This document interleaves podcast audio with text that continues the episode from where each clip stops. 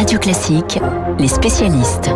7h40 sur Radio Classique, les spécialistes et le spécialiste des questions internationales, c'est bien sûr Emmanuel Faux. Bonjour Emmanuel.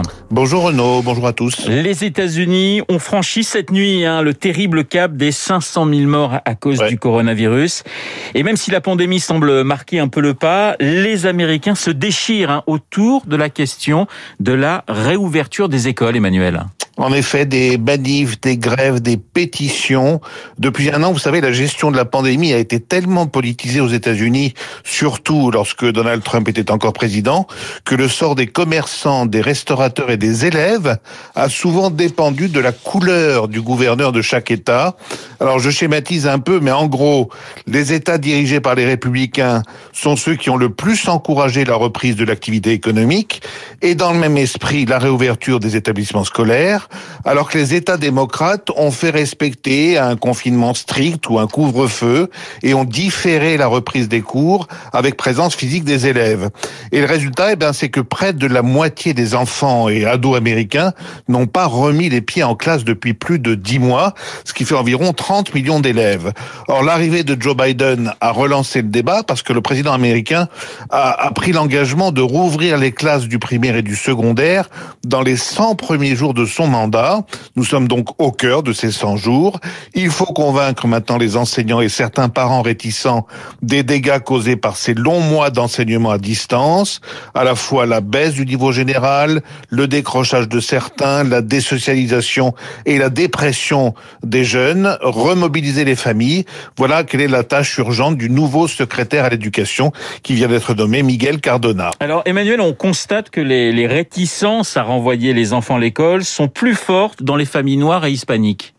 Oui, absolument, euh, Renaud, et préciser les choses, plus le foyer est pauvre et plus les parents hésitent à renvoyer leurs enfants en classe. Il y a la perception des risques sanitaires euh, d'un côté et la défiance vis-à-vis de l'éducation nationale d'autre part. Selon une étude récente, les parents noirs doutent davantage que les autres parents du respect des protocoles sanitaires à l'école et ils craignent donc que leurs rejetons ne ramènent le virus avec eux à la maison.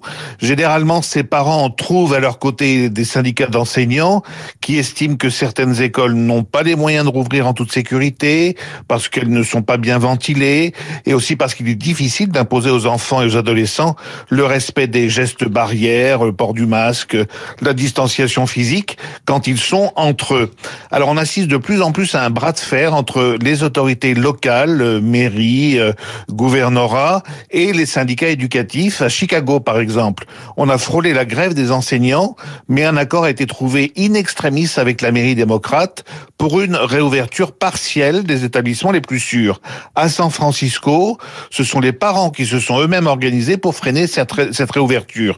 En fait, les syndicats posent souvent comme condition à la reprise des classes en présentiel la vaccination indispensable pour les enseignants. Or, certains districts attendent toujours leur dose.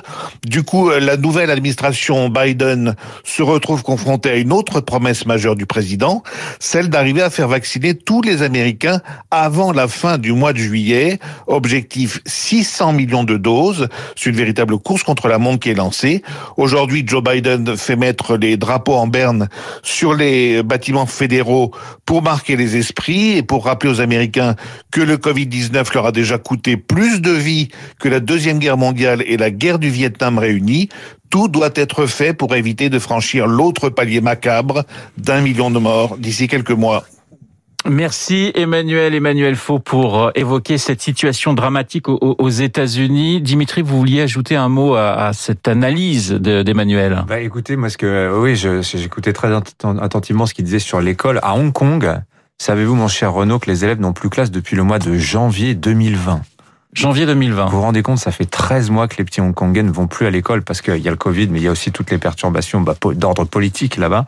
Euh, ouais, il y a aussi, on est sur des, un problème là, générationnel qui va être terrible. Hein. Alors, on va changer de, de sujet avec vous, puisqu'on va parler de télé-shopping. Le télé-shopping, mon cher Dimitri, je ne savais pas que vous y intéressiez de très près. Eh bien, il y a ah bah. encore de, de, beaux jours devant lui. Bah, c'est intéressant parce que c'est c'est du marketing. Et oui, ce qui est intéressant, c'est que ça se réinvente sous la forme maintenant du live shopping. Le live shopping, c'est quoi? C'est-à-dire que c'est une enseigne, par exemple, si on peut les citer, hein, parce que tout, tout le monde s'y met en ce moment. Fnac Darty, Boulanger, Laura Merlin, Cultura, Nocibé, etc., etc. Des marques comme Moulinex se mettent au live shopping, c'est-à-dire le télé-shopping réinventé à la sauce internet, c'est-à-dire des lives qui sont souvent co-animés par euh, une vedette. Prenons l'exemple, par exemple, de, de, Moulinex, euh, qui s'est offert les services de Cyril Lignac pour la promotion de ses produits un, une émission de télé-shopping très classique où l'on présente les produits, euh, un expert et un qui fait le naïf relayant les questions des, des, des, des gens qui, qui, regardent, mais avec tous les avantages d'Internet, c'est-à-dire que vous avez l'interactivité, les gens qui regardent en direct peuvent poser des questions, vous retrouvez des fiches produits et surtout, bah, vous pouvez acheter directement d'un seul clic. Là où pour le téléshopping traditionnel à la télévision, c'est toujours un peu fastidieux. Il y a un numéro de téléphone à composer, il faut écrire ou bien aller sur le site internet. Là, tout est dans l'image. C'est extrêmement efficace et ça cartonne. 150 milliards de dollars réalisés en Chine par l'intermédiaire du live shopping l'an dernier. En France, c'est tout nouveau. C'est arrivé en fait à partir du mois d'avril pendant le confinement. Avril est traditionnellement un mois important du lancement de nombreux produits. Or là, ça tombait en plein pendant le confinement. Et donc, le live shopping s'est imposé, eh bien, comme un relais avec des retours assez spectaculaires. Un exemple qui est donné par le, Figaro ce matin, euh, des perceuses de la marque AEG euh, promues sur le site de Laura Romerlin lors d'une émission de live shopping, euh, notamment par un, influenceur, c'est-à-dire quelqu'un qui suit une chaîne YouTube, qui est beaucoup suivi pour son expertise dans le bricolage, plus pratiquement 300% de hausse des ventes à l'issue de ce live shopping, qui sont des rubriques de plus en plus consultées. Ainsi, Boulanger, en statistique, note que 16% de ces, de ces vidéos sont regardées. Plutôt 16% des gens qui passent sur son site internet regardent ces vidéos de live shopping. Vous avez cité la France, vous avez aussi cité la Chine, parce que cette tendance vient de Chine. Effectivement, c'est Alibaba en fait qui a inventé ça euh, et tout le monde s'y est mis là-bas. Alibaba, je rappelle, c'est la grande plateforme de e-commerce euh, en Chine. Hein. C'est l'équivalent d'Amazon sur le en Chine et ils ont importé ça en France via un site qui s'appelle AliExpress, une sorte de Amazon pas cher. Et tout le monde a observé que ça fonctionnait extrêmement bien. tout le monde s'y met. Et alors, ce qui est intéressant, c'est que les Chinois dans cette affaire-là n'ont rien inventé. Le téléshopping, euh, je ne vais pas dire que c'est vieux comme la télévision, euh, mais en revanche, on voit tout à fait la manière dont les Chinois procèdent, c'est-à-dire une innovation, une amélioration d'un service, une modernisation. On l'adapte à des technologies nouvelles, un concept qui, qui, euh, qui, a, qui a déjà fait ses preuves. C'est en train de cartonner. Vous avez des boîtes qui se mettent aujourd'hui à fournir des services clés en main à toutes les enseignes, à toutes les marques qui souhaitent s'y mettre, et ça marche tellement bien aujourd'hui que alors on se demandait est-ce que ça survivra au confinement? Je n'ai aucun doute que cette tendance va se confirmer tant les retours sont sont, sont là. Pourquoi? Bah parce que vous avez tous les fondamentaux du commerce, vous avez euh, la démonstration du produit, vous avez l'expertise, vous avez l'accueil du client, tout ce qui manque, c'est vrai, sur un site de e-commerce classique où vous êtes face généralement à une liste de produits mis en concurrence et vous savez pas trop sur lequel, lequel choisir. Live shopping, donc, qui, en, qui finalement fait un carton et qui, pour vous, c'est un pari, c'est sûr, continuera après Covid, quoi qu'il arrive. Ben, c'est ça qui est, c'est, c'est, c'est la vraie question. Euh, aujourd'hui, euh, Internet, le e-commerce, on s'est demandé si ça n'était pas un palliatif à la fermeture des centres commerciaux, mais vous savez, quand on adopte, quand on prend des habitudes, on le voit, les gens reviennent rarement en arrière. Merci Dimitri, Dimitri Pavlenko dans les spécialistes. On a commencé cette matinale avec Dimitri. On finira la journée avec Francis Drezel et son disco portrait qui euh, sera consacré ce soir à Arturo Benedetti Michelangeli, l'un des plus grands pianistes italiens du XXe siècle. Qui a un petit extrait, petit plaisir, Brahms avec Michelangeli.